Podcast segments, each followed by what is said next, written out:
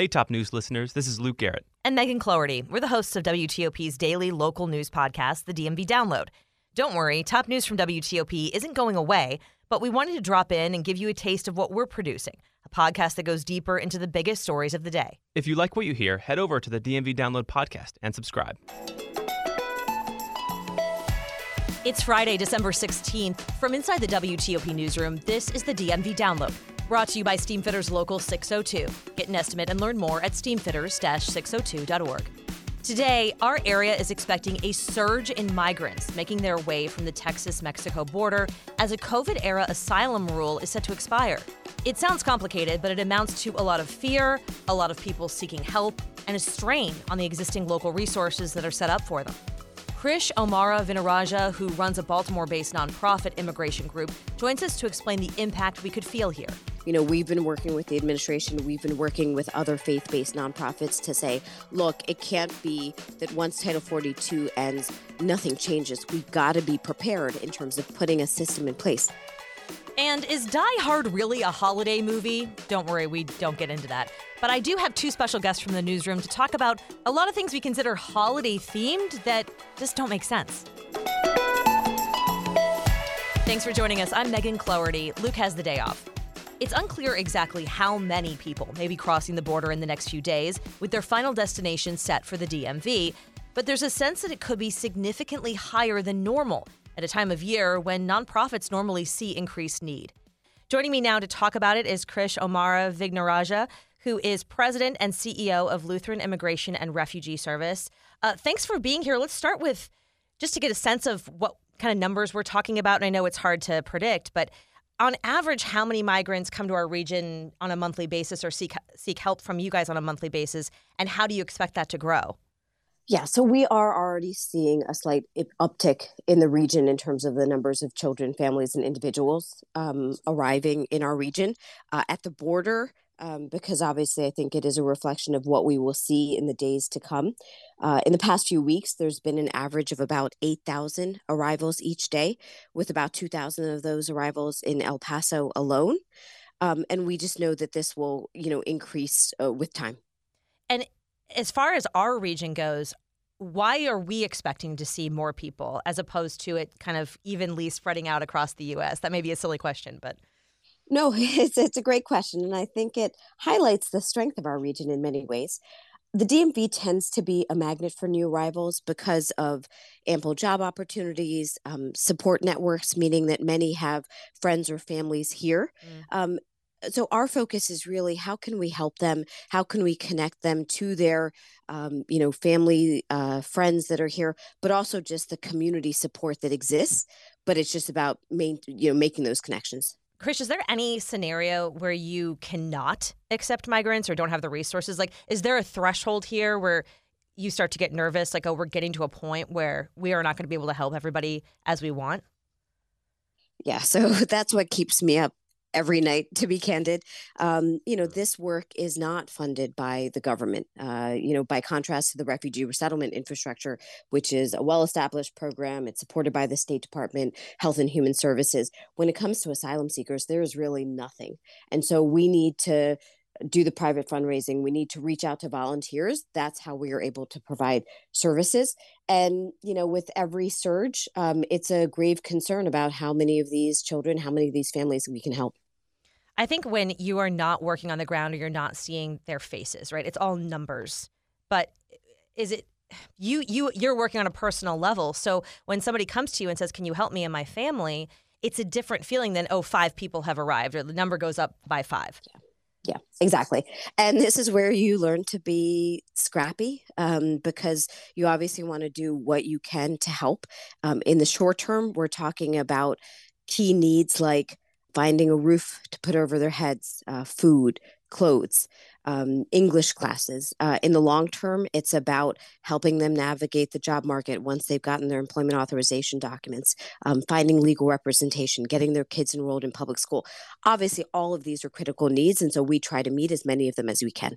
I'm interested. Is there anything that you do that then pulls away, like in giving this theoretical family of five what they need um, to be comfortable, to get into schools, like you just said? Is that taking away at all from the community? It's not. And I think it's a really important question because it's not zero sum. You know, I do get the question sometimes of, well, what are we doing to help those who are unhoused here or, you know, children in grave needs? There are organizations with a specialization like LIRS where our focus is on these individuals. We look to funders who have a you know specific focus as well and so it's not as though we're cannibalizing um, resources that would otherwise go to let's say native born americans um, and this is all happening, this influx um, of migrants is happening in part due to the expiration of Title 42. Can you explain what that is? I, it's a little complicated when you hear about, you know, oh, this is, this is legalese, but it's essentially putting a deadline on some people who are trying to or have plans to come to the U.S. Yeah, so Title 42 is a purported public health measure that was implemented during the Trump administration and largely continued under the Biden administration. Um, although it's really worth stressing that experts, officials have said that there is no underlying public health basis for it. Mm. So it essentially allowed for people to be summarily expelled at the southern border. And I think it's important to understand that for many of those who are crossing the border, they have a legal right that is recognized in US and international law to seek asylum, to be able to make that claim. Um, and Title 42, correct me if I'm wrong, because I'm tr- still trying to understand it, but it's set up for those seeking asylum for political reasons. Is that correct? So it, Title 42 is a, it's a policy that basically um, suspends asylum protections at the border, and it instead allows officials to expel the asylum seekers without so much as an interview or a court hearing. Okay, so basically, um, no, you can't come in. In this exactly. Okay. Right. Okay. Um, so the fact that it's expiring, wouldn't that mean that more people could come in after it expires? Yes, absolutely. And so that is the concern. You know, we've been working with the administration, we've been working with other faith based nonprofits to say, look, it can't be that once Title 42 ends, nothing changes. We've got to be prepared in terms of putting a system in place because we are, you know, locally headquartered here in this region, but we have a national footprint. What we've said is that we can actually provide a model of basic care for these families so they're not just left on the streets. Hmm. And since legal pathways have been dwindling, asylum has really been the only option for some people. Um, as we kind of look on a broader level, in your view, would it help to create other pathways than just political asylum for those who want to come to the United States?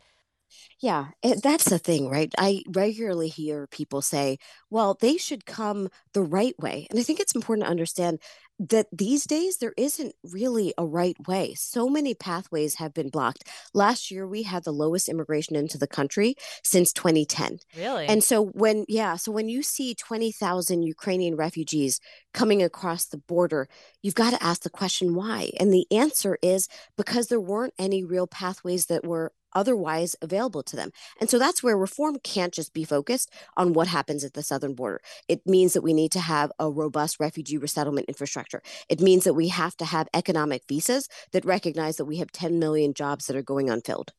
I was going to say because it is happening, it is a reality. So whether the government's yeah. dealing with it or not dealing with it, it it obviously changes drastically the infrastructure and the resources that are available when they arrive. And it's all on you guys essentially, right? I mean, to to set them up. Right. And and that's where it's just important to understand people will find a way. And and when we mm. say people, we're talking about desperate parents who they're fle- fleeing gang violence, they're fle- fleeing threats to their families, and they would do what candidly any parent would do, which would be to get their children to safety. Mm-hmm.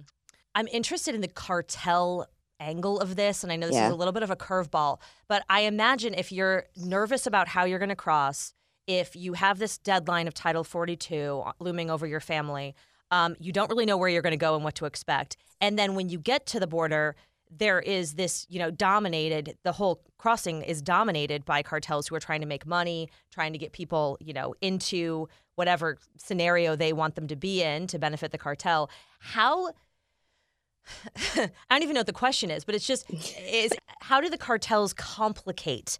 And that seems like such a simplistic question. Yeah. But how would they complicate the process that's already so difficult?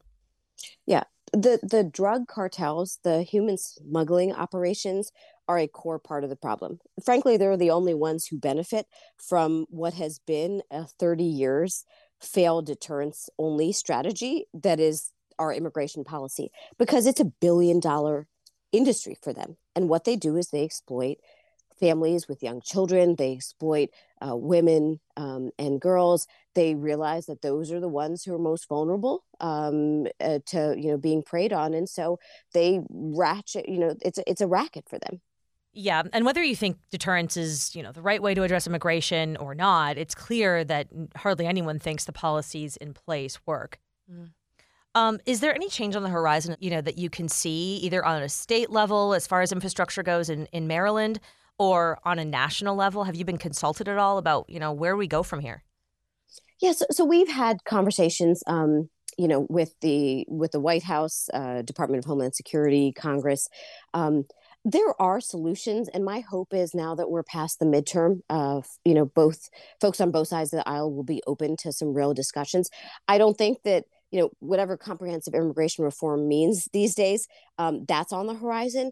But i do think there has to be some baseline reforms where we can recognize that orderly immigration, having a system in place is both the right thing to do and the smart thing to do for a country like the US, where immigration is pivotal, whether it's talking about innovation, whether it's talking about, you know, our history as a country, or just recognizing that inflation and supply chain shortages are being impacted by the limited immigration system right now.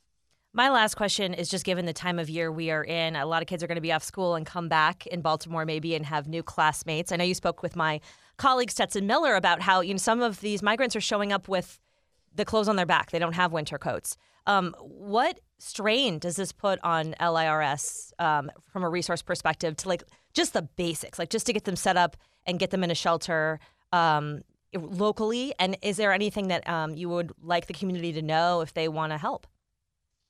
so appreciate that question because I will tell you that my day job is is a hard one in some ways, but uh, especially around the holiday season, just seeing the generosity of the American spirit, it's incredible.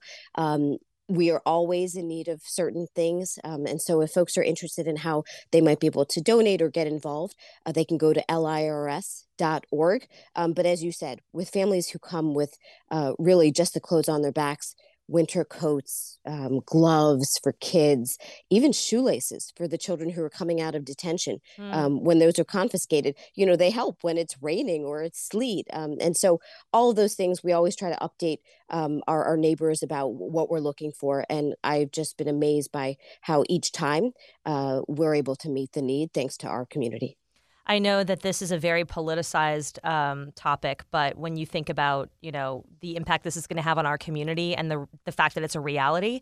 Um, and it's something that our community is is facing. Um, it, it helps to just sort of talk it out and figure out what the resources are and what we do with the reality we have. Krish, thank you so much for your time. I really appreciate it. Appreciate you having me. Happy holidays. And coming up after the break, there are some things labeled for the holiday season that just don't make sense. We'll talk about it with two special guests from the newsroom. Backed by the experience of its hardworking members, Steamfitters Local 602 is ready to take on your next commercial heating, cooling, HVAC, or refrigeration project. Steamfitters Local 602 adds value to our community through its partnerships with local contractors and building owners, all while keeping the focus on improving the lives of its members and their families throughout the DMV. For work that's on time and on budget, go to steamfitters-602.org to schedule your next project. That's steamfitters-602.org.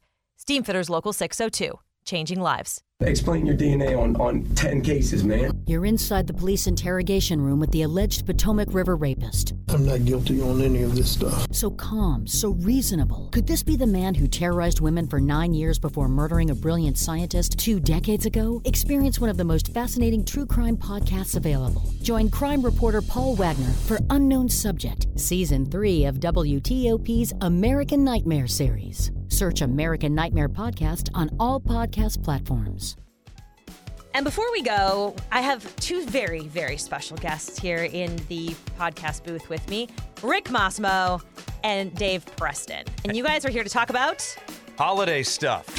what's eh, what's holiday stuff that isn't holiday stuff and what isn't holiday stuff that is? Okay, so Peterson, I, I call you Peterson. Yeah. Can we talk about movies? Because you're the movie guy. Yes. Now, I know that a lot of people say that Die Hard is a Christmas movie. A lot of people say that it is not. I'm not even going to address that at this point in time. Most I'm going to say that The best Christmas movie that might not be really a Christmas movie is the James Bond thriller On Her Majesty's Secret Service, starring George Lazenby, an actor whom I have met Wait, wait, wait, what? at the Spy Museum. Yes, we met Wait, at wait, the Spy whoa, whoa, Museum. whoa, whoa. You have met George Lazenby? Yes. This is I've a taken turn. multiple pictures is- with him. Oh my God! Yeah. This is a story that I've never heard I once or wish, twice I a week wish from him a you happy birthday for the past every ten years or September, anything. whatever. Uh, no, the uh, On Her Majesty's Secret Service takes place in uh, Switzerland, and it takes place during the holiday season. And there's some background music, and uh, the song is "Do You Know How Christmas Trees Are Grown." So that you got this song underplaying while he's being chased by the bad guys. Spectre's shooting at him, and you hear, "Do you know how Christmas cards are made?" Wow. And Telly Savalas delivers the line, Merry Christmas, 007. He gives his Angels of Death Christmas presents that are actually uh, they're, uh, how they're going to destroy the world. Wait a minute, wait. So- So you- it sounds like you are arguing that this movie is not a Christmas movie. I'm saying but it is a Christmas be. movie. It is, yeah, it is a Christmas. It You're should be a Christmas movie. flipping the whole movie. thing on its head. We're doing things that are labeled holiday that shouldn't be. Okay, I'll then I'm going to go with Gremlins. Gremlins is the one. Wow. Why? Yeah. Cause it's it's it has nothing to do with Christmas. Okay. Just takes place during Christmas. Well- Can we talk about I how don't Harry think- Bailey's a jerk and It's a Wonderful Life I don't and how think Sam the Wainwright's Gremlins annoying? is Gremlins considered a holiday movie. You're looking at me. I have I not seen not. this. I hope. All right. I don't. Okay. Rick. Yeah. You're gonna You- have to recut this. God. Probably. Rick. Music. Yes. Well, so there are so many uh, there are so many songs that are considered holiday songs, Christmas songs, that are not actually about that at all. Um, Jingle bells for for crying out loud. Jingle bells, sleigh ride, winter wonderland. These are not about Christmas. These are not about the holidays. Let it The- snow. Let it snow. Uh, let it snow, also known as the consensual version of "Baby, It's Cold Outside." You could Uh, even say that know- Last Christmas isn't about Christmas. It's about heartbreak. Oh wow. Well, but the mm, word Christmas is in it. At it's a little more tenuous. Once bitten, yeah. twice shy. but yeah, these these are all these are all songs about having fun outdoors in the cold, snowy weather. It's just that Christmas time is the time that we allow ourselves to sing it, and you could sing "Sleigh Ride" in January or February, but no one ever does. And I, that's indicative of something, and I have no idea what actually. But thankfully, the Mariah Carey Christmas song ends at the end of December. well, it has to. Yeah. Oh Yeah. gosh. Okay, so Google released a um, state by state list of Christmas cookie recipes that are dominating that state's searches. And it is underwhelming at best. What's the DMV give us? Okay, Virginia has Christmas bar cookies, which, as far as I can tell, are just like cookie brownies that have red and green M and M's I'm in them. going to assume bar cookie refers to the shape because otherwise, that just doesn't sound like a good thing. They're cut like brownies. I mean, I've been in bars where, like, yeah, I don't want the bar cookie of this bar. no, not like not like uh, beer nuts. You know what works for me? Peppermint stick ice cream during the holidays. Oh, but that's we're talking about cookies, Peterson. Oh, but I have a- like you, that. You yeah, throw yeah. a cookie in there. That's true. That's a good point. Maryland and DC chose gingerbread, but I'm bringing this up because there are a lot of cookies in here that could be eaten throughout the year. All cookies could be eaten throughout the year. I know. But they they have nothing to do with Christmas. That sort of dovetails with the Christmas thing I'm talking. I used with to- the with the music thing I'm peanut talking butter about. blossoms, the peanut butter cookies that have like the Hershey's Kiss in them. Buckeyes, Yeah, yeah. they're called as well. They sell Hershey's Kisses all year round, people. Yeah, they sell They- flour all year round too. I once had a really bad job. This is 25 years ago. I had this job that wasn't ideal, and but the general manager's wife made Buckeyes every year for Christmas, and I probably stayed at that job two years longer than I should have just to score the Buckeyes. You should have written her a note when you I- left and said, "This is the reason why I stayed." Oh, Apparently, Oh, yeah, yeah, Italian the- Christmas cookies are like dominate the whole Northeast. so so here's here's my question, and this may be a, a a shot across the bow of the entire Google search industrial complex. Oh gosh. But when you Google something, isn't that because you don't know it? Maybe you know it, but you just want the recipe in this situation. Good well, point. I mean, I this the things I make all the time, I know the recipe to, and I don't have to Google it. Well, that's a decent point, Rick. Thank you. That'll do it for us today on the DMV Download. We are sponsored by Steamfitters Local 602, and our music is by Real World. Thank you guys for coming in. Thank you. Leave us a review and rate our show if you get the chance. And let us know what you're doing this weekend on social media. We are posting every day on all of the places. You can also become a DMV VIP at dmvdownload.com. The DMV download is a product of WTOP News. Listen on 103.5 FM in DC, 107.7 FM in Virginia, 103.9 FM in Frederick, Maryland, online at WTOP.com and on the WTOP News app. Have a great weekend.